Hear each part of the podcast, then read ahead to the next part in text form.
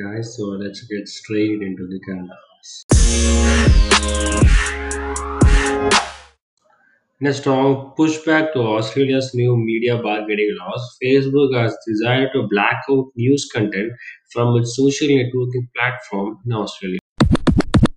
The central government of India is encouraging the state governments to deploy biometric authentication of farmers. This practice has already been adopted in Uttar Pradesh. It is said to be rolled out in Madhya Pradesh, Chhattisgarh, and Odisha. The significance of these type of authentications are it would cut out the middleman and ensure greater transparency in the procurement of farm produced products. It will aid in tracking the end use beneficiary. This initiative would reduce the need for extensive paperwork, prevent leakages, and speed up the process of procurement, with payment settling being completed within 72 ho- hours. The other advantage is that the farmer gets a receipt for his goods showing the quantity and the MSP price so nobody can cheat the farmer.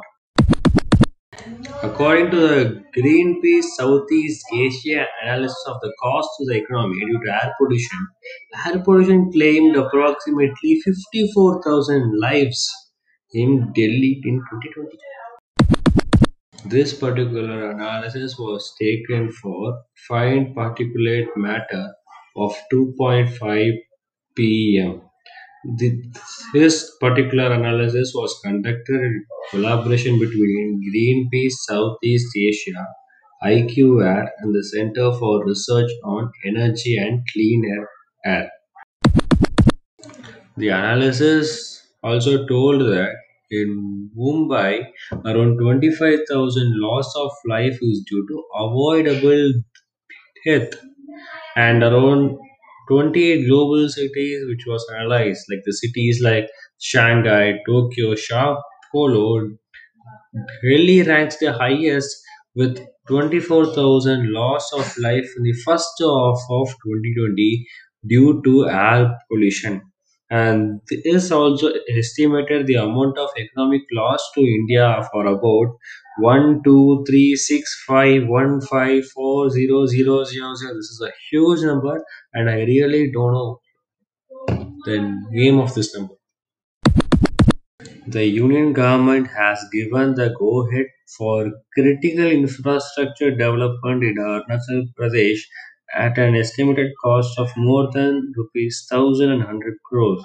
That means Arunachal border is going to get more road facilities and better connectivity.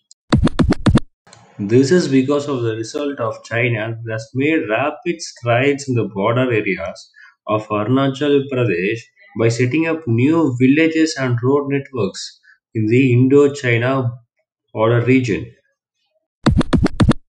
Hyderabad has won the Green Contest Award among the cities in India and has emerged as one of the three cities of the world.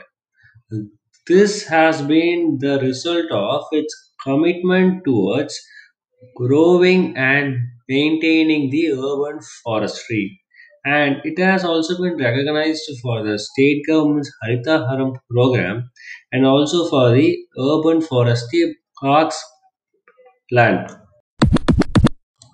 As a part of the Make in India initiative, the L&T company established a greenfield manufacturing integration and testing facility at its Hazira manufacturing complex near Surat to produce gherkins.